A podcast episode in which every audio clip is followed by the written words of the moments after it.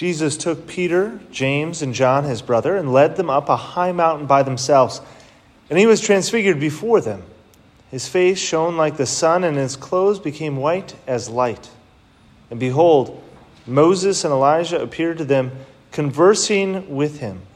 Then Peter said to Jesus in reply, Lord, it is good that we are here. If you wish, I will make three tents here one for you, one for, you, one for Moses, and one for Elijah. While he was still speaking, behold, a bright cloud cast a shadow over them. Then from the cloud came a voice that said, This is my beloved Son, with whom I am well pleased. Listen to him. When the disciples heard this, they fell prostrate and were very much afraid. But Jesus came and touched them, saying, Rise and do not be afraid. And when the disciples raised their eyes, they saw no one else but Jesus alone. As they were coming down from the mountain, Jesus charged them, Do not tell the vision to anyone until the Son of Man has been raised from the dead. The Gospel of the Lord. Praise to you, Lord Jesus Christ.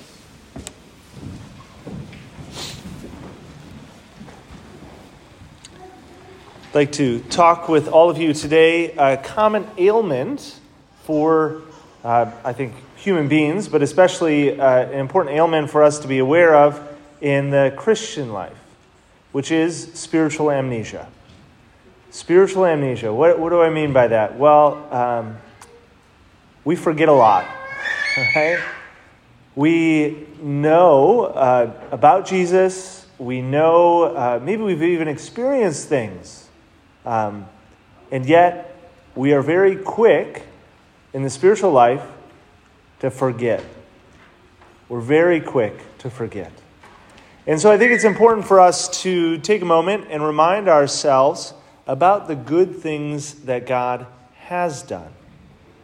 Uh, the only way that to kind of combat spiritual amnesia and to forget uh, constantly what God has done is by continually reminding ourselves, which is part of the reason why we, we all know the story of the Transfiguration. We often hear it twice a year, and yet we hear it again and again. Why do we keep on telling the same stories? Well, because I would question whether we really understand and whether we really remember um, and take it to heart. I know for myself, uh, I experienced uh, some mountaintop experiences like the Transfiguration. Not quite. Uh, Jesus didn't appear to me as a shining light, uh, but some particular moments of closeness with Jesus in the Eucharist. And yet, there were certain moments, uh, especially in seminary, where I was just like, what am I doing here? How did I get here? Like, where, how did, how did I get here? And I, I would, there would be moments where I'd have spiritual amnesia and just completely forget about what God had done. And I, I was just like, oh man, I really wish that God would give me a sign. Oh, wait, oh, you mean all the signs that He already gave me? you mean all the, the blessings He's already given me that I, I'm just completely forgetting about in the moment? Yes, I'm in the valley right now, but that doesn't mean that God hasn't blessed me. And so, a majority of our life isn't lived on the mountaintop of the transfiguration like today, where Jesus appears and reveals, he reveals his divinity to us, he shows himself. Uh, our entire, uh, most of our life, our spiritual life, is not lived on the mountaintop. It's lived in the valleys. It's lived before that and after that. But we need these mountaintop experiences to be able to remind ourselves of who Jesus is. And that's really why Jesus does this today. Uh, if we read a little bit of the context, which I'm always a little bit disappointed because uh, we get uh, parts of the gospel. So, we, as Catholics, we know the whole gospel, we know most of Scripture, but we always get it in little bits here and there. And we don't always get what's leading up to it as well as what kind of follows from it. And here we have, right before this, Jesus tells about his death and resurrection, and the apostles are kind of incredulous, kind of saying, like, what are you talking about, Jesus? You're going to suffer and die and be raised on the third day? Like, that's kind of crazy talk. Are you going crazy, Jesus? Okay? Because your talk is kind of that way. And Jesus leads them up this mountain, reveals himself to them, and then goes back down the mountain into the messiness of the world. And once again, uh, again, he reminds them of this and says, um, and then continues again and says, you know, uh, in three days, or the Son of Man must suffer and die and be raised. That is a hard teaching. There are lots of hard teachings of Christianity that Jesus gives. And Christianity isn't all of that. And the only way that we can kind of live in that tension of the valley, of the difficulty, of the daily cross, I think is by reminding ourselves of who Jesus is, and I hope what he has done in our life. Um, so it's important for us to, again, not allow spiritual amnesia to overtake us. And I'll give you at least one combat, or two, com- two ways to combat that. One is daily thanksgiving. Daily thanksgiving allows us to remind ourselves every single day that even though that we might be in the valley, even though that we might not understand it, even though that uh, we might be picking up our cross daily and following Him, that there's still blessings. Uh, the world today, especially, tries to kind of take away our reflection so that we're kind of just running from thing to thing and we're always busy and we never reflect. And with that lack of reflection, we also miss a lot of what God is trying to do in our life.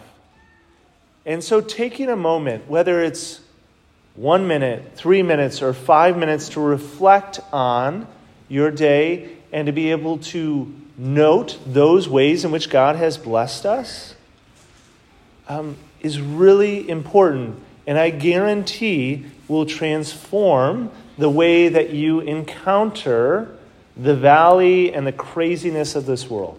So that's one. The other one is to tell people your story.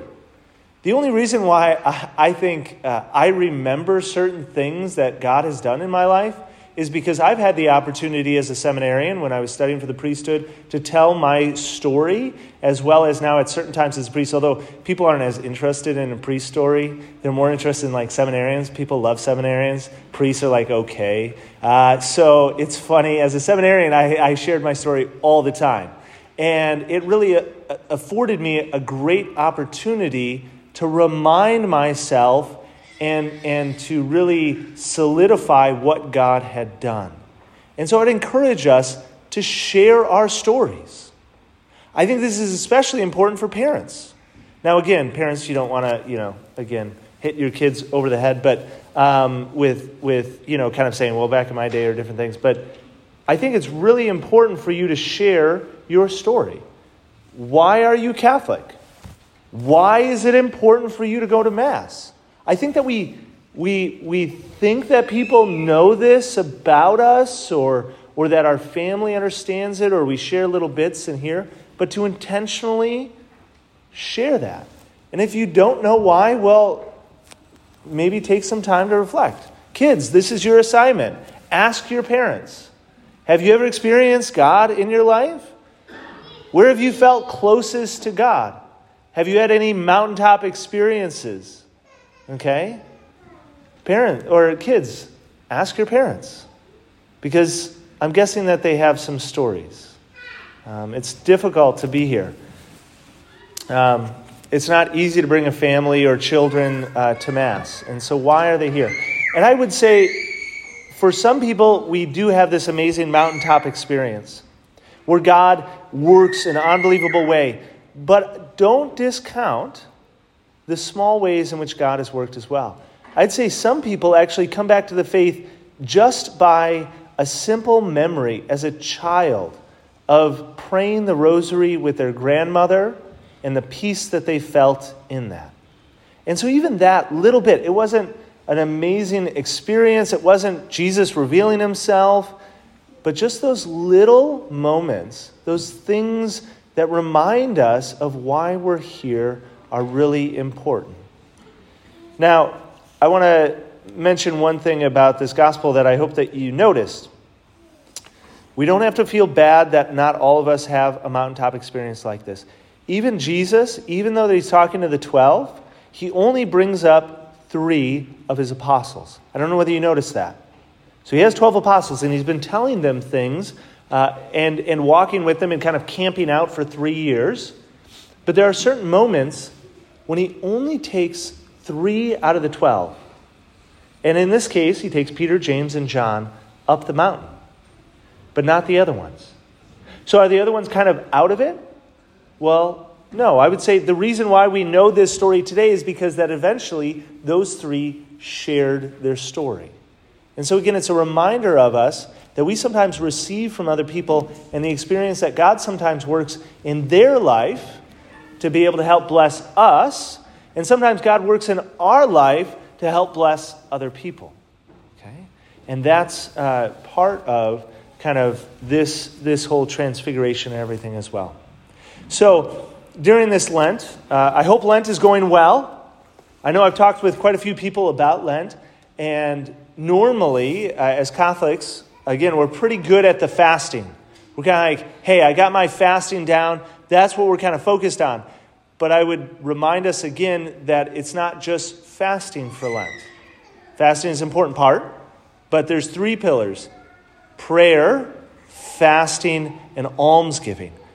Fasting is, is one part of Lent prayer is as well. And ideally, if you're able to link all three together, even better. Okay? Maybe you give up shopping, uh, shopping uh, kind of anything that's not necessary, and you spend that time that normally you'd shop to pray. And then that money that you would normally spend or waste, you give to alms. There's a great three connection.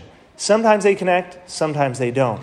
If you don't already have a prayer practice, that you are implementing during this Lenten season, I would encourage you to think about praying for three minutes or five minutes or 10 minutes with thanksgiving every single day and to see what ways God is working in your life. I'd also challenge you to share your story about the way that God has worked in your life in maybe small ways or large with those people that you love around you, especially your family, especially your family. But also, I would encourage your friends as well. Don't allow spiritual amnesia to ruin your Christian life.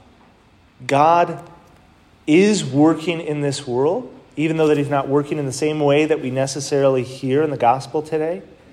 And I would argue that He's worked in all of your lives if you're here today.